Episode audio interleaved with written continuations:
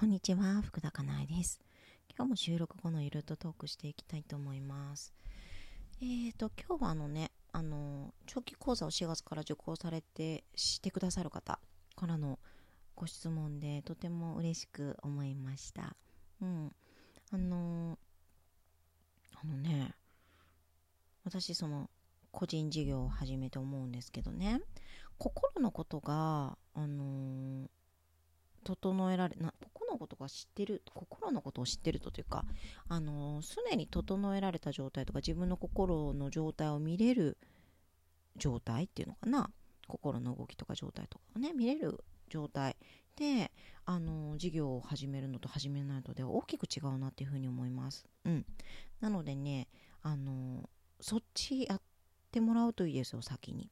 なんかね全部クリアにしてからってことはないけれどもほぼほぼクリアにしたりとか自分の心の癖を知ってから、えー、と何かのビジネスを始めるってすごくいいと思います。うん、あのなぜかというとねあのねビジネスをしていてもなんか絶対にねぶち当たるわけですよねその心のところに。うん、だからなんかそのその心のことをやらずにビジネスを始めてる方を見るとすごくしんどそうだなと思います。うん、そもそもねビジネスっていうのの始める理由が例えば認められたいからとかさ、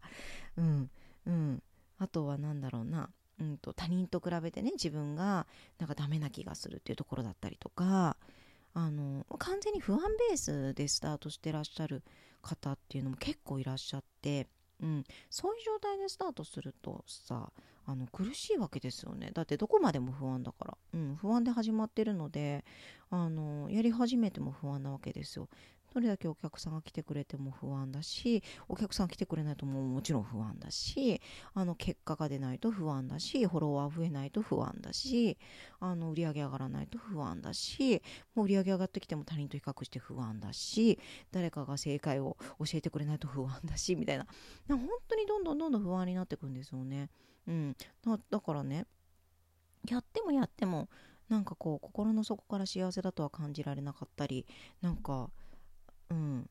そうそう。なんか楽しくできないというか。まあでもねそれなりに楽しいわけですよ。結果が出たりとかね。あのお客さんに喜んでもらったりとかあとは売り上げがあったりとかするから。それなりに嬉しいんですよ。でもどこかであの心が満たされないというか。うんなんかそれ、ね、そういう風にねなりがちだなっていう風に思うので心の仕組みを知るとか自分の心の癖を知るとかそこを癒していった状態でビジネスをスタートするのってなんかすごくいいなっていうふうに思います、うん、だから私続いてるし無理なくできてるんじゃないかなっていうふうに思いますよ、うん、そうそう。だってなんかねそもそもね心を知ってさあの自分の本来を知ってねあのー、なんていうんだろうなどんどんどんどん自分を許していってなんか認められないっていう風な不足感もあるかもしれないけども自分で認めていくとかさ。あとはあの、まあ、人に影響されやすいんだけれどもあこれ自分で決めていいんだった。って自分で選択をしていくとか人に正解を教えてもらわないとかね。なんか,、うん、なんか上下関係で人を見ないとかね。なんかそういうところができてる状態であのビジネスを始める時ってまあ自分の本来なわけですよ。あの自分イコールビジネスになってるというかうん、自分イコール仕事になってる状態だから本当に無理がない、うん、だしなんかお客さんに接する時っていうんですかね。なんかそのあのお仕事にするということはお金をいただくってことだと思うんですけれどもそこもなんかなんて言うんだろうな。あのお客さんのことを大切にできるというか、うん、お客さんのことを思ってでの選択ができる自分の売り上げのためとか自分が認められたいとかだけではなくももちろん売り上げとかも大切だと思うんですけどもそっちになんかなんていうのは流されすぎないというか傾きすぎないというか、うん、そういうことができるんじゃないかなっていうふうに思います。うん、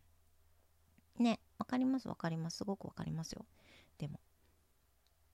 ね育休明けで辞めることとかねでもこの育休明けで辞めることになんか不安だとか職場の雰囲気が人に影響されてまた他人軸になってしまうとか、えー、と時間的に好きなことができなくなるとかこれって多分ねあのねパートを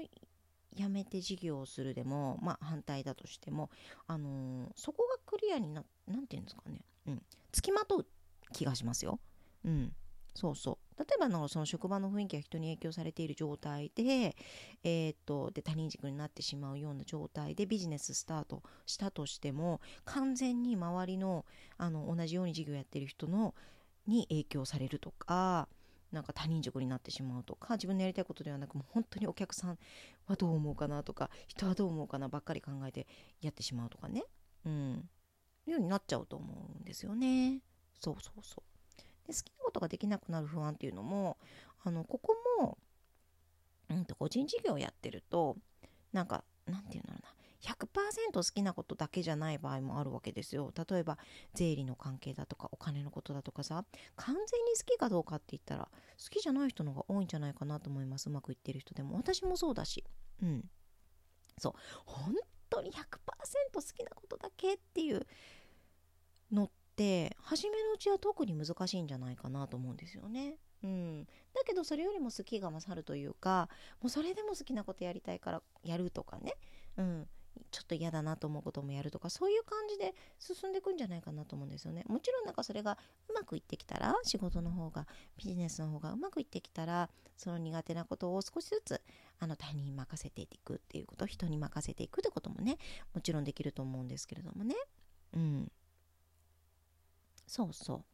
まあ、ままずそもそもあの何て言うの仕事とかビジネスとかうまくいかせるようなマーケティングとかテクニック的なことよりも本来である自分がそこがお金になるみたいなところが、あのー、少しでもね少額でもいいのでできたらいいかなというふうに思うのでねなんか人を気にしている、